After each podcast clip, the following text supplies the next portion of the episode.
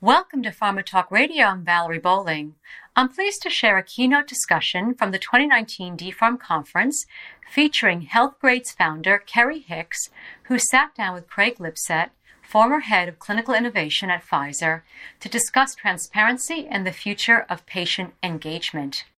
For details on the 10th annual DPHARM event, visit theconferenceforum.org. Enjoy the podcast. Good morning, Kerry. Good morning. Good morning, everyone.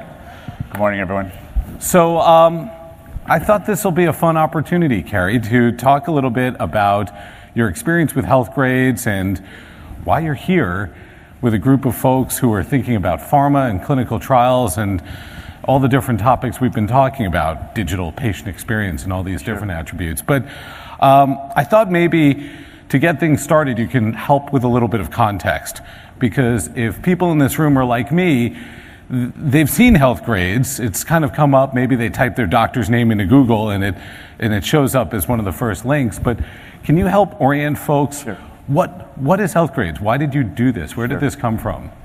Yeah, so by way of uh, full disclosure, I'm no longer in Healthgrades. I haven't been there for eight years, so if someone doesn't like their rating, I'm not the person to uh, talk to. I did check uh, my no. wife's rating. It's okay, so right, I'm not right. going to get heat when I get right. home. So, uh, so just, uh, just by way of background, I'm, I'm currently CEO of, of, a boutique venture capital firm called KMG, and I do have the distinct uh, pleasure of serving as executive chairman of Circuit Clinical, working with Dr. Khan and his team.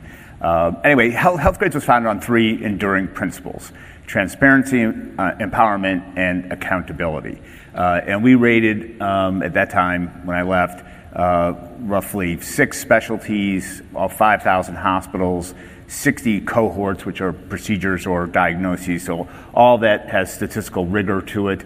We rated 17,000 nursing homes, 8,000 home health services, and then we had data on reviews and indicative quality data on 800,000 uh, doctors.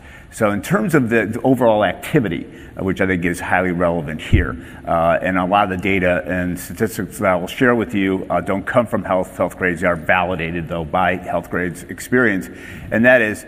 Uh, although, as a, as a general proposition, no one likes to be rated, reviewed, graded, scored, unless you score very well right?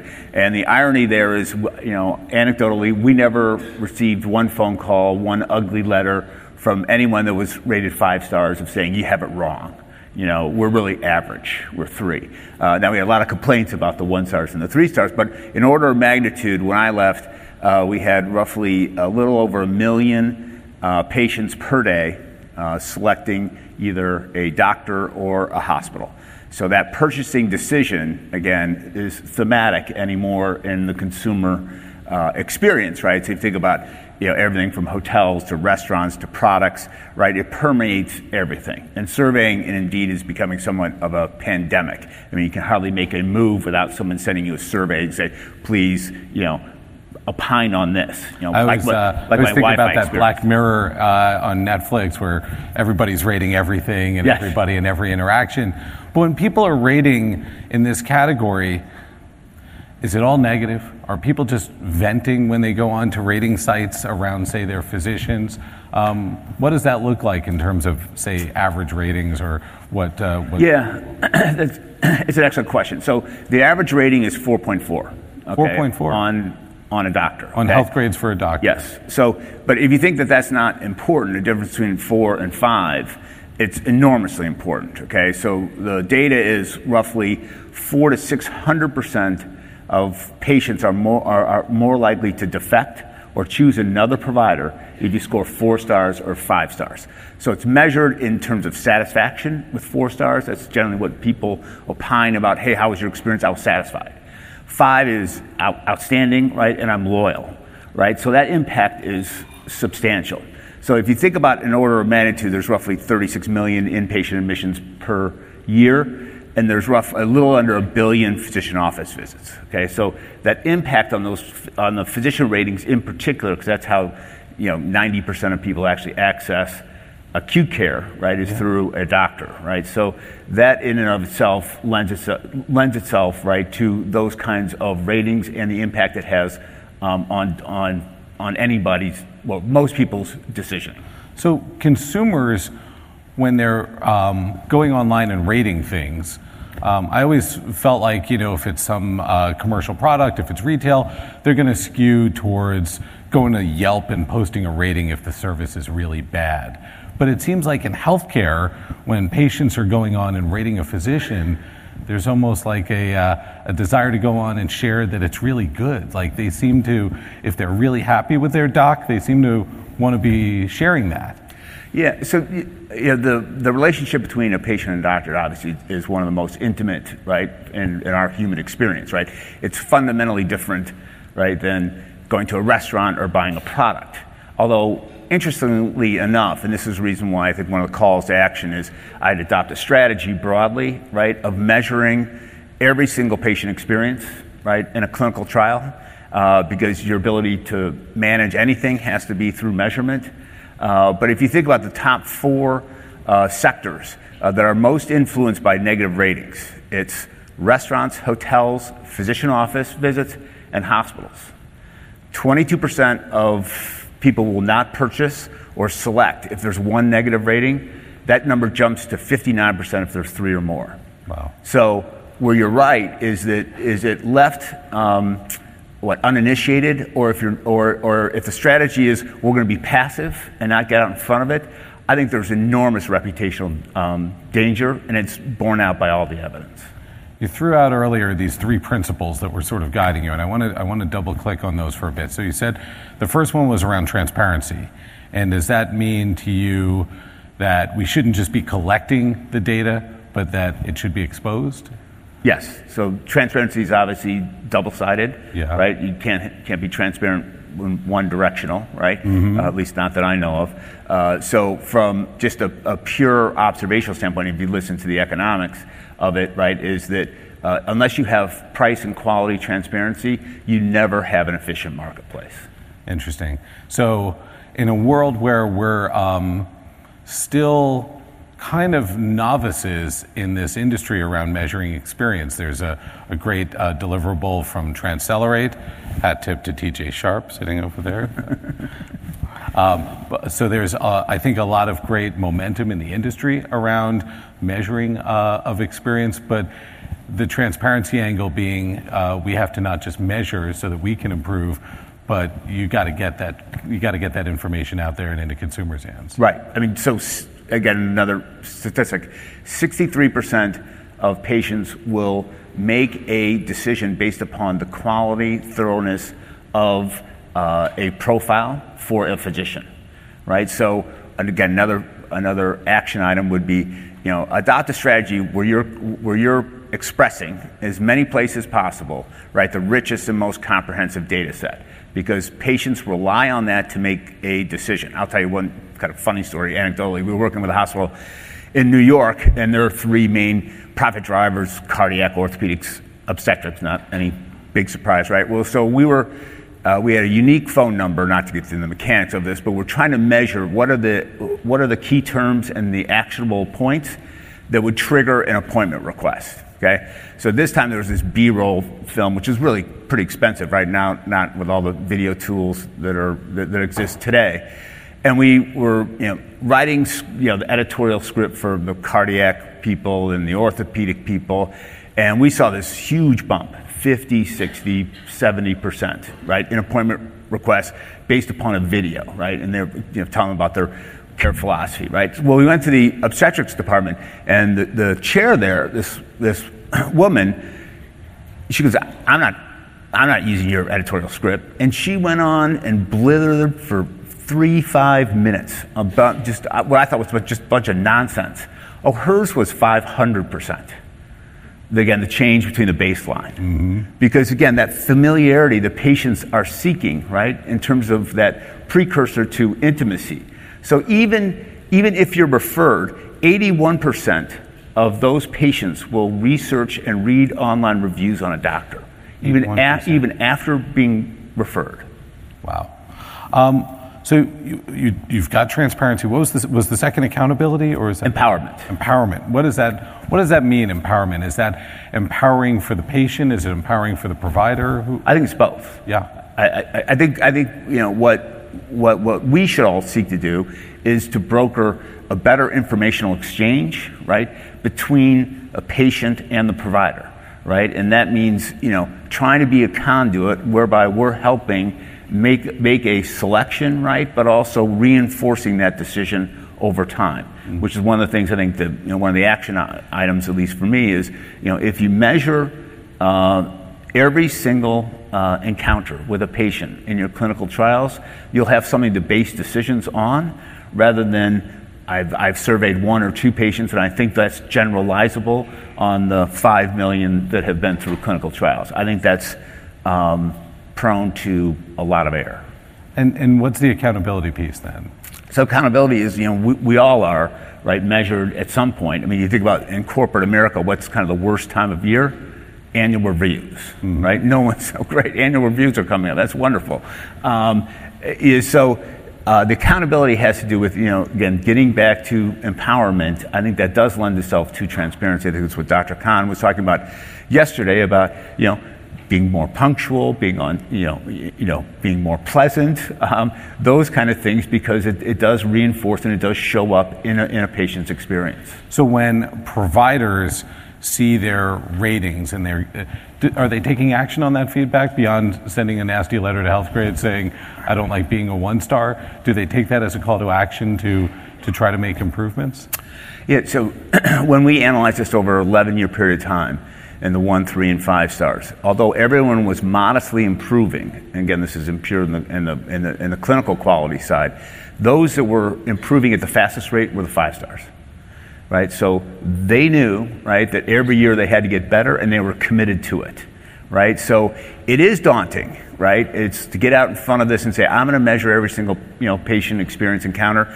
I, I do understand it's daunting and it's intimidating, right?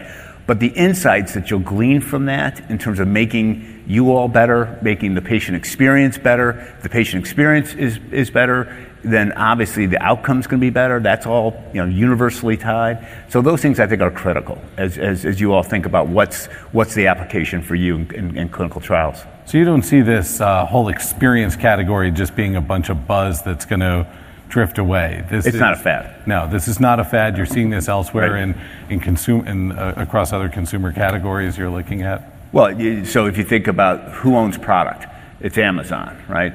Google will not lose uh, when it comes to the merchant reviews, right? And that's the reason why their initiative, if you look at all Yelp and every you know, Travelocity, all of those, Expedia, all of those um, dwarf uh, are dwarf um, in comparison to Google's growth in reviews, right? So if you're looking at for a dog groomer, you know, a babysitter, you know, a, you know, a restaurant, whatever, it does predominate our decision making, and it will be visited upon this sector. Mm-hmm. And you see other other categories, hospitality or others, are using that data for their own process improvement to make experience uh, better from a continuous improvement right. perspective. Well, so you know, a little company, uh, Salesforce, right? Uh, their CEO routinely says the, the whole world is being remade through the eyes of the customer, mm-hmm. and in that customer relationship, um, it's really transcending and remaking delivery just across the economic waterfront. So, what pulled you into this clinical trial little world that we're operating in? What, what, what drew you in here? I, was intrigued by a former uh, executive from Healthgrades who was affiliated with uh, a, small startup uh, in trying to reimagine um, clinical trials. And, albeit I don't know much, I know 1% of what you all know, any one of you, and Circuit Clinical, and, I had the really the great good fortune of meeting Dr. Uh, and being involved with uh, that company. So I'm learning as I go, trying to share some of my insights and all the mistakes and all that we made. Uh, the other one I could tell you that is true with most of us in this room is if you take your healthcare experience, one thing that is, is chronically um, wrong, uh, more oftentimes is not, and try to superimpose it upon the 95% that don't have your healthcare experience, I can tell you from, from, from my personal experience that more oftentimes it's not is is wrong, right? So I'm fond of saying, you know, five to ten percent of the populace can really speak to their true clinical care, right? But hundred percent of those people know what their experience is. They have a perspective on it, they have a decided view of it, and they're willing to share it. Uh, the other one is JD Power, who is a, a, a um, partner of ours. They survey um, um individuals in 17 uh, consumer categories, one of which is, is healthcare. They ask us kind of the same norming study to try to create here's the baseline or the average across the country. Uh, and their average fielding surveys three minutes, three and a half minutes, I think it is. In healthcare, the first time they priced it, they, they, they, they were upside down because the average took a little over 16 minutes. Like people would not get off the phone because they want to tell them about their healthcare experience. So that gets back to the in, both the intimacy, but also the impact that all of you make every day, right? And not tapping into that and not understanding that, I think, creates enormous exposure uh, as opposed to getting out in front of it and really embracing it. Which, again, I'll admit is is can be challenging. It's challenging, and it's also challenging because um, we as research sponsors don't don't control the whole experience. The patient is going to an investigator who is a partner of ours, but um, I guess our control in this is who we're selecting um, as partners in that process. So, are you thinking that um, sponsors should start to select investigators based on experience data? Well, you would certainly say that you know if you believe that experience and engagement drives compliance and, and ultimately outcome, then you'd say yes. Yeah. All other things being equal, I'd rather have an engaged patient than not. Well, that makes sense. drawing back from your experience with Healthgrades and now thinking about today, what were were there any unintended consequences? Was there anything that happened in that journey that you didn't see coming that you know whether it was a positive or a negative and and I'm curious if any of those may trickle into our thinking or expectations today as we're thinking about measuring experience among uh, research participants right. and investigators. Yeah, so, I mean, certainly um, it's all in your hands, and I, I, think, and that, I think that's, that's the benefit. Where you know you don't have to sample, right? So in the in the statistical parlance, right, you never get to reliability if you take out randomness, right? Mm-hmm. So part of the issue is you're always going to have some bias, right? But those that routinely um, field more surveys are going to score better, right? I think one of the unintended consequences was uh, that uh, people felt at times a, a you know one five star rating right was indicative of everything about that doctor, mm-hmm. right?